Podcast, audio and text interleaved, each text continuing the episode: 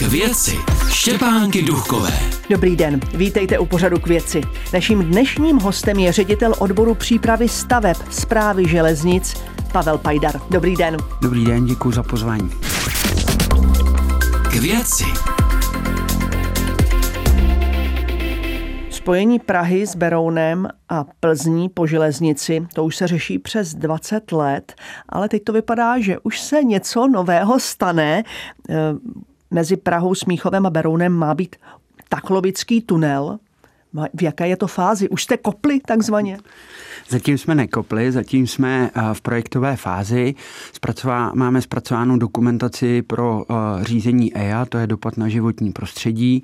Probíhají geotechnické průzkumy, které jsou klíčové pro, pro návrh technického řešení. Je zpracována dokument, nebo zpracovává se dokumentace pro územní rozhodnutí, uh, takže dá se říct, že jsme v pokročilém stádiu projektové přípravy a samozřejmě eh, ty jednotlivé kroky budou eh, pokračovat dál. Ten tunel má být unikátní. V čem? Tak eh, ta unikátnost spočívá především v jeho dílce, která je 24 kilometrů. Zaústí se v podstatě přímo v Berouně naproti stanici. Trať překročí řeku a vjede vlastně podzem a to jeho vyústění tady v rámci Prahy bude na dvou místech pro, pro posluchače, aby si to představili, je to v podstatě v prostoru Barandovského mostu se budou portály, které potom tu uh, zajistí napojení přímo na železniční stanici Smíchov a jeden portál bude vyústěn na takzvaný most inteligence, uh, které zase zajistí propojení směrem na Vršovice. Za jak dlouho se tedy z Prahy, se Smíchova dostaneme do Berouna? Tak eh, po dokončení toho tunelu by to mělo výrazně zkrátit tu dobu jízdy. Eh, tuším, že to potom může být kolem 20 minut. Kdy se plánuje dokončení toho tunelu?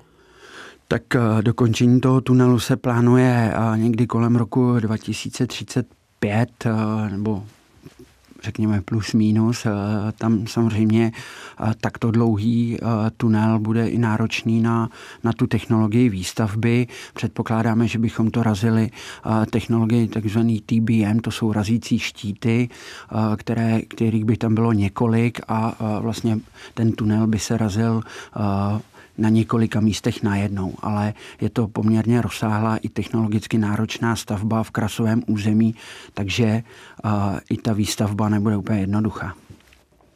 Zpráva železnic chce začít stavět vysokorychlostní tratě, takzvané vrty, do tří let. Kde všude začnete? Tady ta síť těch vysokorychlostních tratí je v podstatě stanovená. Dá se říct, že eh, jedno rameno je z Prahy smě- přes Ústí nad Labem eh, směrem eh, na Drážďany a dál do Berlína. Pak je to ta hlavní, ten hlavní tah mezi Prahou, Brnem a okolo Jihlavy a pak jsou to dvě ramena, jedno rameno z Brna směrem na Vídeň a další rameno směrem z Brna na Ostravu. Kterou část byste měli mít hotovou první? Hodně dobře se dá říct, běží projektová příprava v tuto chvíli na těch ramenech mezi Brnem a Ostravou a Brnem a státní hranicí směrem do Rakouska. Tam v tuto chvíli máme ty tratě vlastně v zásadách územního rozvoje, připravují se řízení EIA, probíhá zpracování projektových dokumentací, takže tam skutečně počítáme, že v horizontu těch tří let by měla být zahájena realizace těchto úseků. Pak eh, je to vlastně, jsou to ramena na výjezdu z Prahy směrem na Běchovice a postupně se rozběhne výstavba všech těch dalších eh, částí eh, celého toho komplexu těch vysokorychlostních tratí. Za jak dlouho se dostaneme jednou z Prahy do Brna?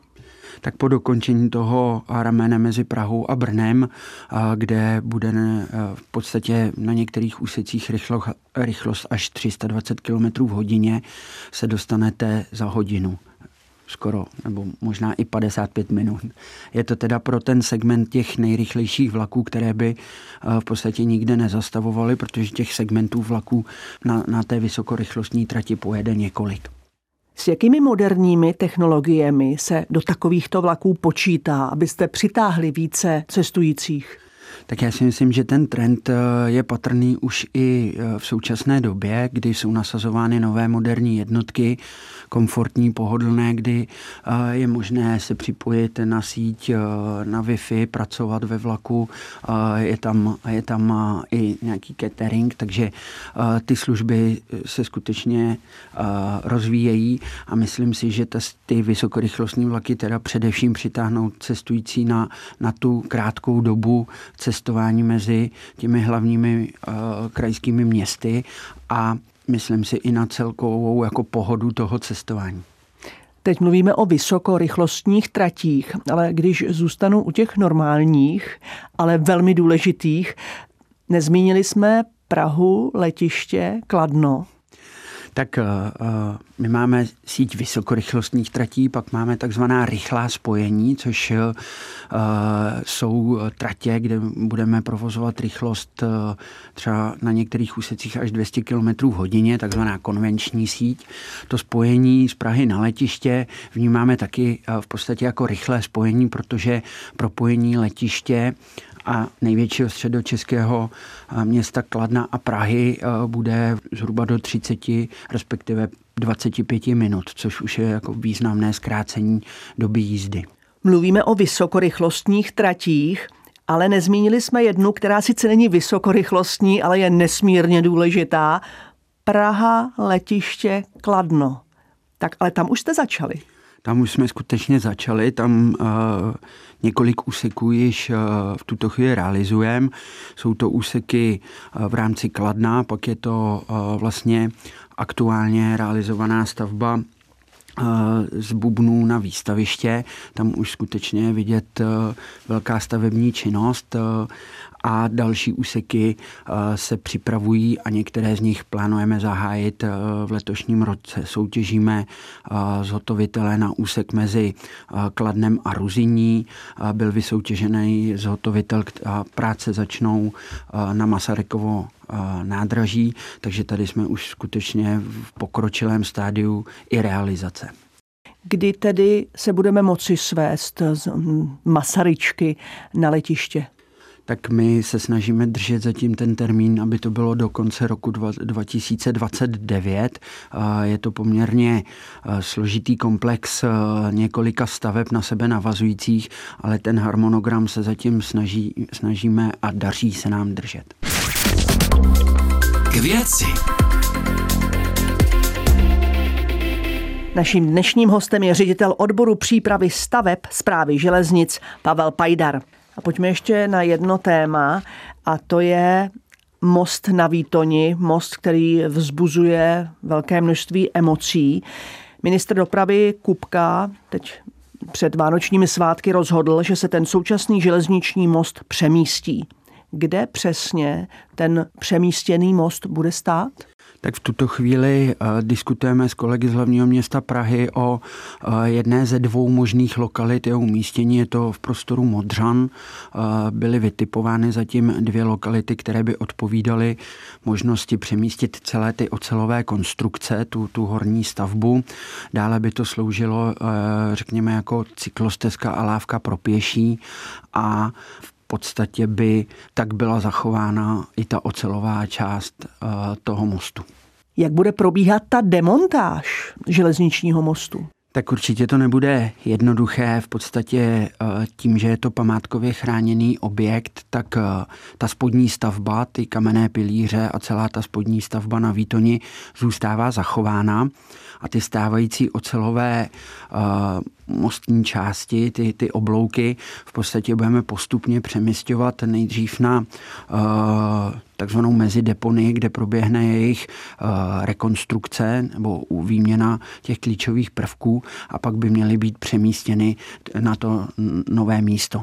S tím, že předpokládáme, že by uh, se to převáželo vlastně postupně po, po částech, po těch jednotlivých obloucích s tím, že bude využity speciálních technologií pomocí pontonu. Jak bude ten nový most na Výtoni vypadat?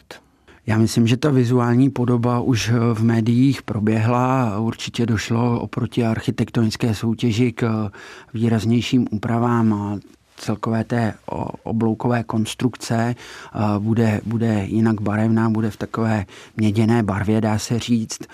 Bude to nový trojkolejný most s rozšířenými lávkami pro, pro eh, pěší, cyklisty a imobilní občany. A v podstatě v tuto chvíli eh, se nehovoří jenom o mostu, ale vytvoříme jakýsi nový terminál eh, na Výtoni, nový, nový veřejný prostor na Výtoni, protože součástí této akce není jenom samotná rekonstrukce mostu, ale i vybudování nové zastávky na Výtoni, využití vlastně těch, těch částí pod mostem pro, pro veřejný prostor pro, pro občany. Ten návrh má řadu odpůrců, kteří prosazují opravu stávající schátralé konstrukce a oni tvrdí, že tři koleje nejsou potřeba, že stačí dvě. Co tomu říkáte? My s tímto názorem zásadně nesouhlasíme. Eh, s tím zpracovatelem jejich eh, té, té eh, studie jsme se několikrát sešli, diskutovali jsme to. Praha v tomto místě potřebuje po dokončení celého komplexu vlastně železničního uzlu Praha dokonce pět kolejí, aby jsme byli schopni odbavit ten zrůstající počet příměstských vlaků, dálkových vlaků, které vlastně jsou tady výhledově v horizontu, já nevím, roku třeba 50 plánovány. Kolik by vydržel ten současný most, kdybyste ho rekonstruovali a kolik má vydržet ten nový? Tak obecně životnost mostů se plánuje na 100 let.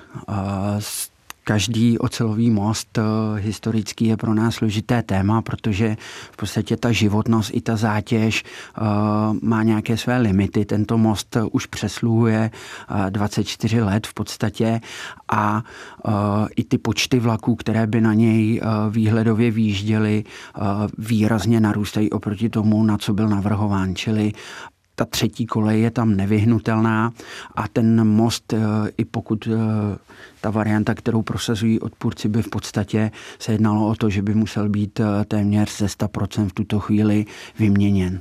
Já vám děkuji za to, že jste přišel do pořadu k věci. Naschledanou. Moc děkuji za pozvání, přeji hezký den. Naším dnešním hostem byl ředitel odboru přípravy staveb zprávy železnic Pavel Pajdar. To je pro dnešek vše a těším se za týden zase naslyšenou. K věci.